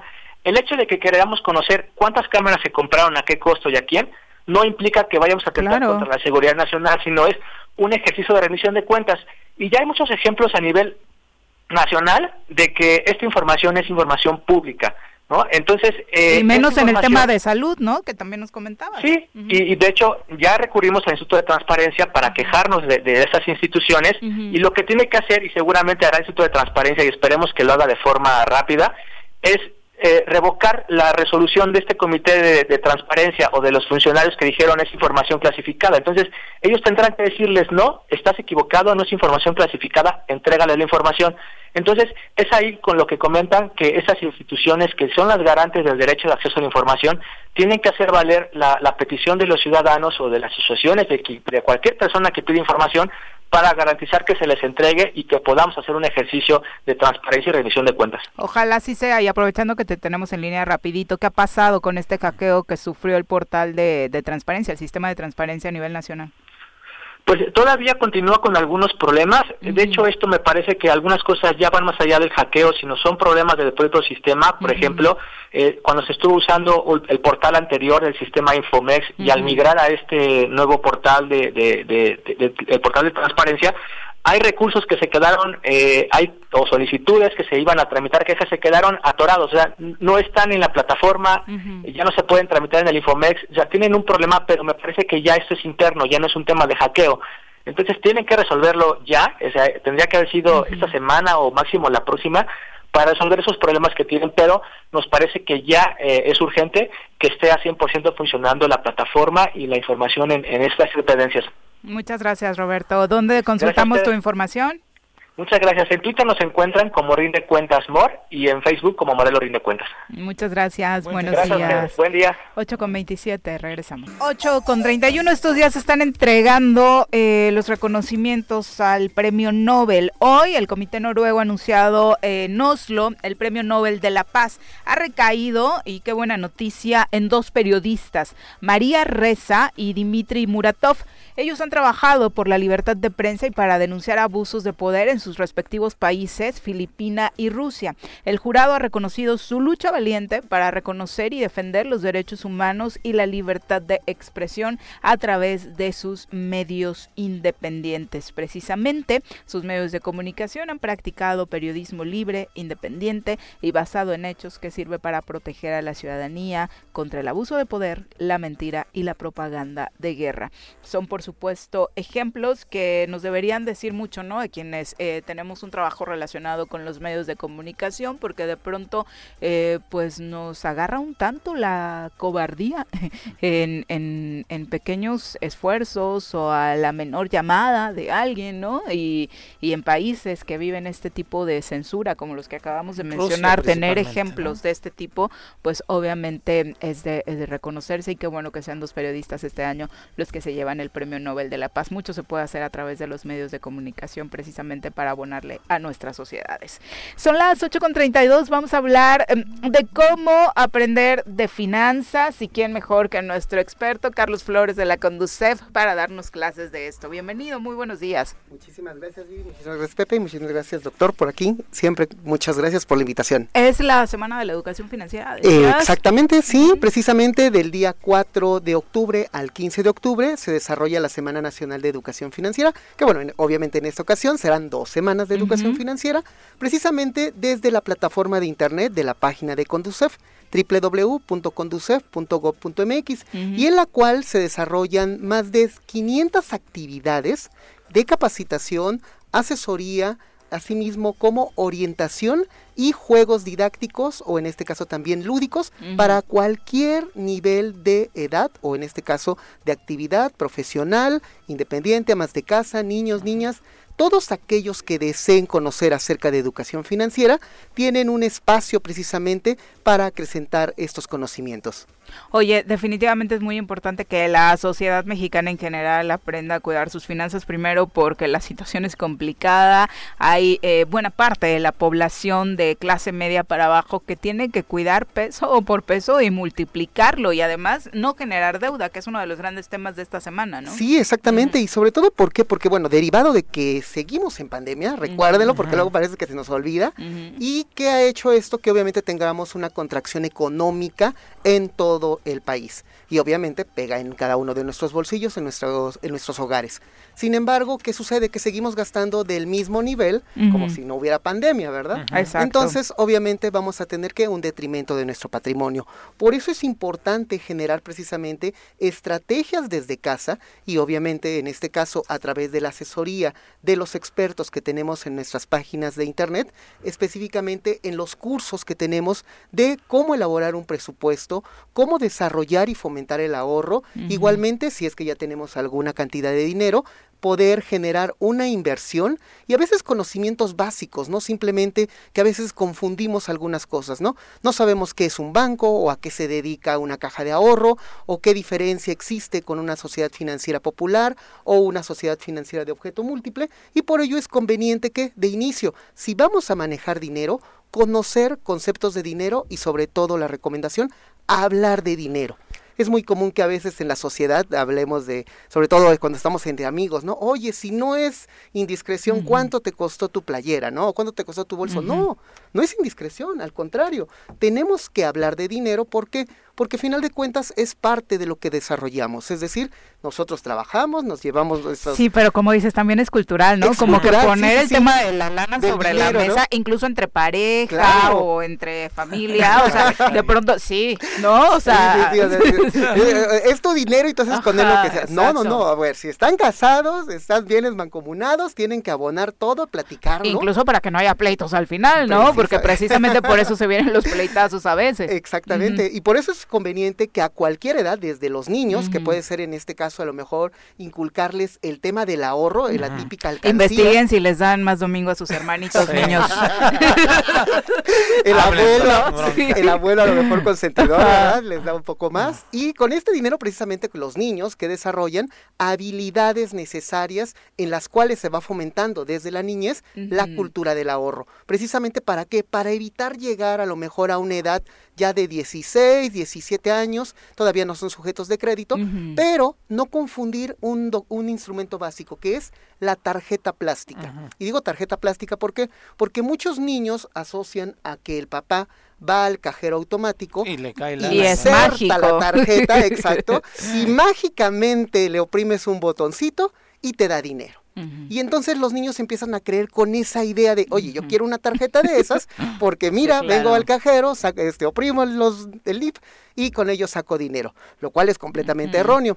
Y una actividad que muy simple se puede hacer en casa es que obviamente explicarle a los niños que este tipo de, de, proceso es derivado de qué? del trabajo y del esfuerzo que desarrollan los papás y que es la remuneración precisamente de qué? Y explicarle también a unos cuantos adultos, ¿eh? porque creo que Exactamente, ¿verdad? Y obviamente con esto sí que podamos disfrutar de este dinero, utilizarlo como más nos convenga, pero también algo muy importante, que a veces este derivado de la máxima publicidad que existe o de la mercadotecnia, creemos que tenemos o requerimos cosas que no son necesarias. Es decir, siempre analizarlo a través de deseos y de necesidades. A lo mejor puedo desear ahorita un helado o algo así, sí, pero pues, a ver, hace frío, ¿no? Simplemente cuestiones como esas, ¿no? ¿Qué tan necesario es algo que sí requerimos? Por decir como ejemplo, ahorita hay muchos jóvenes que están regresando a clases y que se requiere, pues obviamente, ya no nada más es el, dispositivo, el teléfono móvil, sino ya requieren que una computadora para desarrollar precisamente estas actividades. Y a veces nos vamos que, bueno, sí quiero una computadora, pero que tenga un determinado procesador, que tenga una determinada pantalla, pero porque quiero jugar mis videojuegos también en la pantalla no es necesario una resolución tan grande o un costo, en este caso, que te va a elevar el producto o el servicio, sino que vaya acorde a tus necesidades y para lo cual lo vayas a utilizar. Sin duda, esos son puntos bien importantes, sobre todo cuando ya tienes hijos, ¿no? Empezar a, a, desarrollar ese espíritu del ahorro, doctor. Tú que ya tienes, compártenos qué tan difícil te ha resultado. Pues yo creo que es, digo, como familia, pues justamente hay un incremento de, gastos, ¿no? O sea, pensaría uno que en la pandemia no, pero después compró con las, con las computadoras y que se descompone y bueno, siguen comiendo y ya saben que crecen y siguen comiendo y no comen más comen menos el, consumo, el consumo no se les quita esa costumbre de comer. Así es. Y, y, yo creo que una, una de las cosas que tal vez ha complicado la pandemia, sobre todo que los niños han quedado en casa, es que no conocen el, el manejo del dinero, ¿no? Porque bueno, antes pues en la escuela, que la torta, que es, pero, y aunque lo conocieron, pero llevan un tiempo en donde pues ya no manejan, o sea, no han manejado el dinero, ¿no? Porque en esos pequeños espacios que como menores de edad tenemos.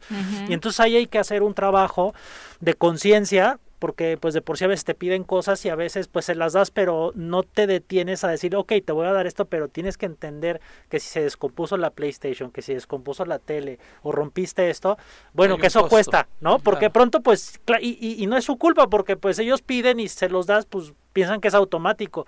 Más bien es responsabilidad de uno el enseñarles y que a veces también esa situación de se rompió esto o igual se necesita esto, pero no hay dinero. Y entonces te tienes que aguantar, ¿no? Y tienes que, porque a veces en, en, esa situación de que no sabemos aguantarnos y decir, a ver, en, cuando esté en mejores condiciones hago el gasto, también nosotros al darles y darles y darles les generamos un mecanismo en donde, en donde si necesitas algo lo necesitas ahorita y si no, no se te sientes bien y no te de la frustración. Entonces yo creo que ese es un, un, trabajo y yo creo que también tenemos que llevar más de, de pues a los funcionarios de, de, de estas instancias a las escuelas Porque, este, claro, como papá les podemos enseñar, pero creo que desde las escuelas hay que enseñarles a que sepan que es un banco, a todo esto, desde niños nos los tendrían que enseñar para que cuando ahora sí que tengamos la lana, pues este, hagamos buen uso de ella, ¿no? Sí, exactamente, y sobre todo algo muy importante, ¿por qué? Porque derivado de que siempre el ahorro va a ser la columna vertebral de la economía familiar, ¿no? Y obviamente de las finanzas personales. Y sobre todo, ¿por qué? Porque si no fomentamos desde niños los ahorros, sucede que nos vamos a endeudar.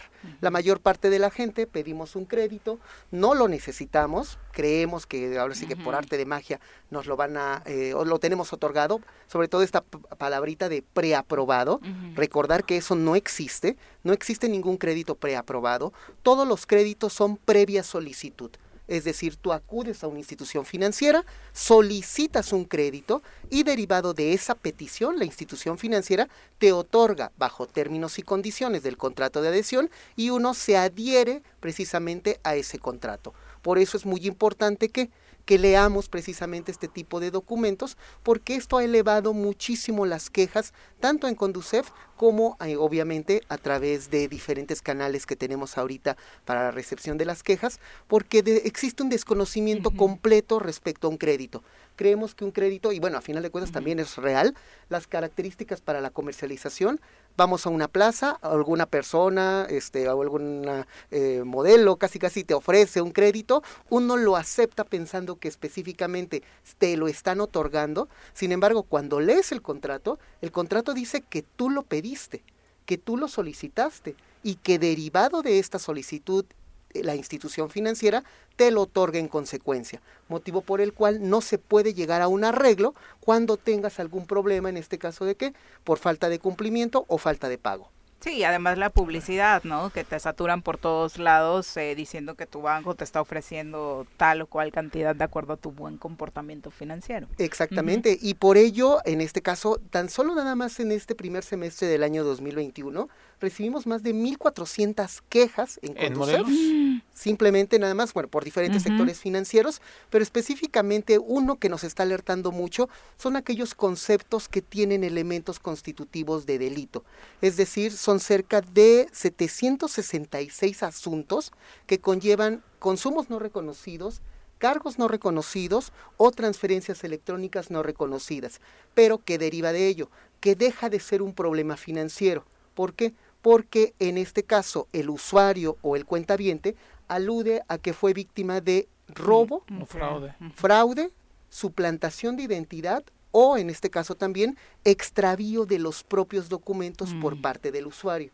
¿Qué implica esto? Que obviamente alguien de manera deliberada obviamente obtiene estos datos, obtiene esta información, se hace pasar por el cliente ante la institución financiera u otras instituciones, así como tiendas departamentales o de servicio o en portales de Internet utilizan las tarjetas, utilizan las claves, inclusive se apoderan del dispositivo móvil en el que esté anclado la banca electrónica y empiezan a manejar de manera fraudulenta las cuentas. Esto es un indicador muy alto porque estamos hablando de que tan solo en los consumos no reconocidos la variación ha sido más del 69.9% de incremento en relación al año pasado. ¿Y qué tips nos darías para tener mayor cuidado con este tema? Digo, los asaltos además son el pan nuestro de cada día, ¿no? Sí, desgraciadamente la seguridad no brilla por su ausencia, pero algo que sí podemos hacer de inicio y es algo muy básico.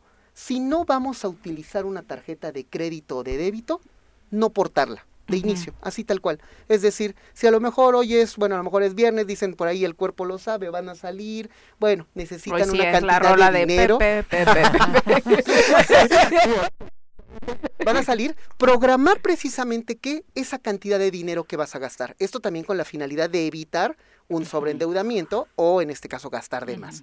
¿Por qué? Porque si tú portas precisamente la tarjeta de crédito de débito, de inicio uno gasta este, en demasía, pero también es una alerta para quién? para la delincuencia que sabe que los fines de semana, después del horario bancario, obviamente es cuando uno como sociedad tiene menos habilidades para, en este caso, cuidarse. Es decir, vamos a cajeros automáticos fuera de las instalaciones financieras, acudimos a los cajeros en donde están pues demasiado oscuros o inclusive eh, fuera de la ciudad o en las carreteras y esto obviamente facilita que podamos ser víctimas de robo por parte de la delincuencia. Y eso hay que evitarlo, por supuesto. Carlos, muchas gracias. Para cualquier situación que esté atravesando la ciudadanía y que requiera una queja, ¿dónde los puede encontrar? Sí, a través de nuestra página de internet www.conducef.gov.mx para estas actividades de la Semana Nacional de Educación Financiera, igualmente, igualmente en nuestro portal www.conducef.gov.mx y específicamente la invitación es a que puedan ver la clausura. Va a ser una plática, en este caso con María del Rosario Espinosa, la medallista olímpica de Taekwondo, precisamente en cómo ella ha desarrollado las habilidades financieras que le han servido, pues bueno, para ser campeona olímpica. Ay, qué bueno, porque luego los deportistas como que no le entienden mucho a eso, ¿no? Exactamente. No, no. Locales. No hablamos de futbolistas. Vamos ahora, gracias, Carlos. Hasta luego, A atender asuntos internacionales con Claudia Vega. París, Bilbao, Dubai, Chichen Itza. Yo soy internacional y en el choro matutino. Clau, ¿cómo te va? Muy buenos días. Hola, Viri, ¿cómo les va por allá? Muy bien. Otra vez no hablaba. Hoy es el día de los los que nos habían abandonado, empezando por el doctor Dunker, Ah. ahora tú. Muy bien, muy bien. Clau, cuéntanos, ¿cómo anda el mundo? Pues pasan muchas cosas, pero creo que lo importante ahorita está centrarnos en nuestra propia geografía. No sé si recordarán algo llamado Iniciativa Mérida. Ay, sí, claro, horrible. Ajá. Pero ¿por qué horrible? ¿No? Eh, el tema Así del es. manejo de las armas. Sí, o sea, también había ahí un, un, este, una situación muy compleja, ¿no? Eh, para quienes no lo sepan, la iniciativa Mérida fue una búsqueda del gobierno mexicano y estadounidense para apoyarse mutuamente, supuestamente, en realidad para que. Estados Unidos apoyara a México en la lucha contra el crimen organizado, ¿no? Este, bueno, antes de que se llamara guerra incluso, y antes de que fuera un tema tan... Estás mm, cerca de un dispositivo electrónico si le bajas tantito, porque A ver, déjenme ver. sí, es que se está escuchando un ruido un poco extraño. ¿Así? Tal vez, ¿está Sí, mejor? ahí estás mejor. Ok. Eh, sí, antes de El que- FBI está interviniendo tu conversación, Dijiste- Claudia.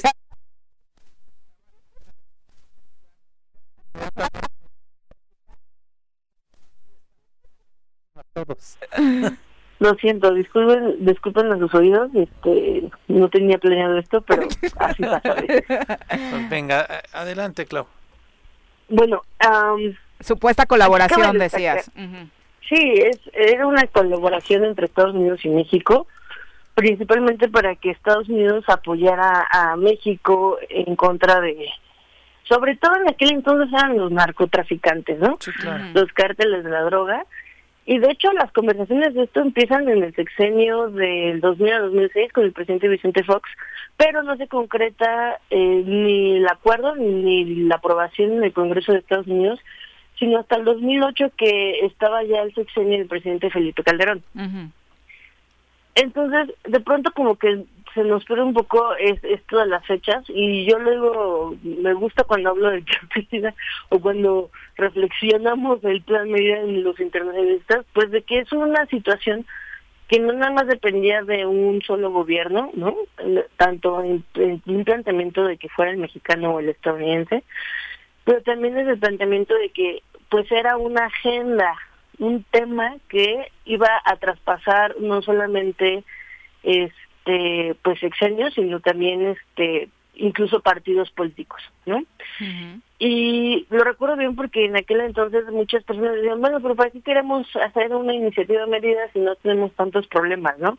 Al fin la droga solamente pasa. Muchas personas eh, comentaban eso, ¿no? Tal vez incluso este como una especie de conversación de, de sobremesa, pero ya sabíamos que en realidad no era nada más que pasara y había algunos otros delitos adheridos. como por ejemplo el tráfico de armas, ¿no? Eh, también, si alguien, no sé, quiere meterse a internet y busca por ahí en una famosa enciclopedia gratuita, eh, va a poder ver algunos de los términos simplificados de ese plan medida, pero por ejemplo, el apoyo supuestamente brindado, la verdad es que pues no satisfacía las necesidades de un territorio tan grande como lo es México. Exacto. Y creo que eso responde a que también no veíamos la magnitud del problema que teníamos hasta que pues comenzó a, a tomarse a ciertas acciones que no necesariamente fueron las más adecuadas para algunas personas que estudiamos este tema de seguridad nacional, seguridad internacional. Porque al final del día, aunque es un una situación de crimen organizado en México, pues traspasa las fronteras. Todo esto va por la reunión que se tiene ahora en Palacio eh, Nacional, Clau. Así es. Entre las cosas que se están hablando, ¿no? Eh, entre el gobierno del presidente Biden y el presidente Andrés Manuel López Obrador es eh, precisamente una renovación del Plan Mérida. Ah, por eso yo quería hablar de este tema y darles un poco de contexto, sobre todo a las personas que pues tal vez no conocen el plan medida. Y este y mencionar que por ejemplo dentro de este plan medida lo que pretenden tanto el gobierno estadounidense como el mexicano es ingresar estos temas de migración, desarrollo económico, cambio climático y eh, causas de la del crimen organizado, ¿no? Eh, es muy interesante porque esa, esos temas que les acabo de, pues de alguna forma enunciar, son muy importantes para las agendas de los dos presidentes este, que están negociándolas.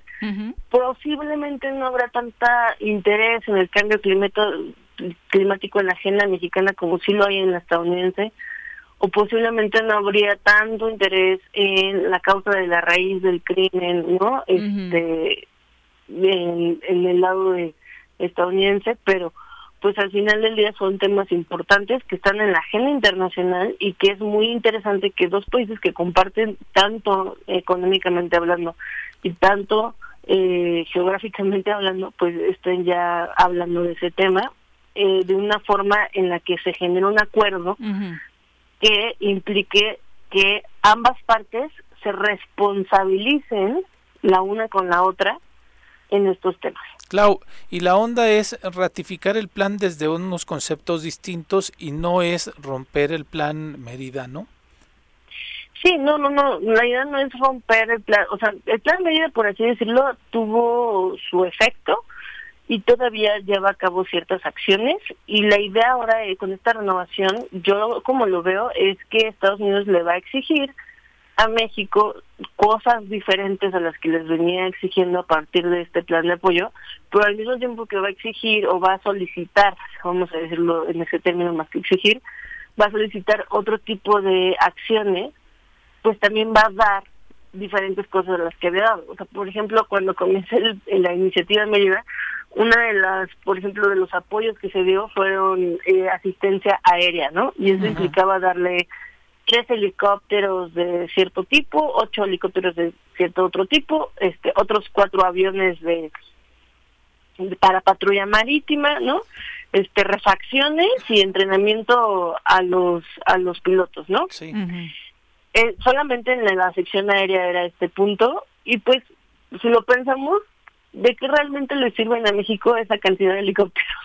¿No? Realmente no era, no fue tan este impactante el apoyo, más bien lo ponían como si fuera algo increíble y pues si tú ves los helicópteros en una imagen de televisión, pues sí te impresiona porque pues igual nunca ves tantos helicópteros militares altamente armados. Claro. Pero pues en realidad ocho helicópteros Black Hawk en el territorio mexicano para apoyar a la lucha contra el crimen organizado pues no era proporcional a lo que realmente se necesitaba. Sí, claro. Sí, sin duda, y además eh, eh, en, dentro del análisis deben deberían estar también las observaciones que varias organizaciones eh, ciudadanas han hecho a la operatividad del propio Plan Mérida, porque de pronto parecía que solo es buscar, solo era buscar a las grandes cabezas de los capos y esto hizo que los grupos delincuenciales se diversificaran. Después de dedicarse solo al tema del tráfico de drogas, empezaron a generar el tema de la extorsión, tráfico de personas y esto generó en nuestro país, no en el del vecino, mm, problemas gravísimos como los que estamos viviendo. Agudizar la inseguridad, la violencia, más que la inseguridad.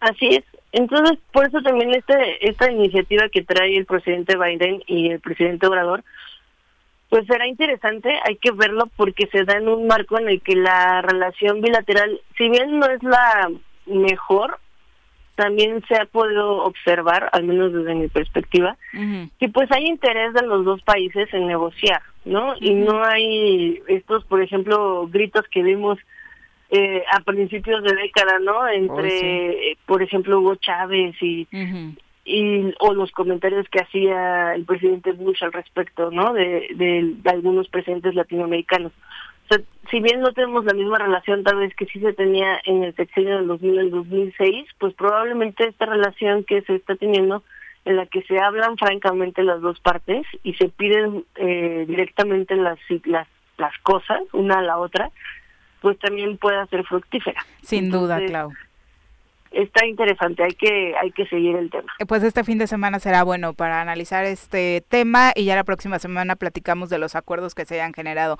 Muchas gracias por la comunicación.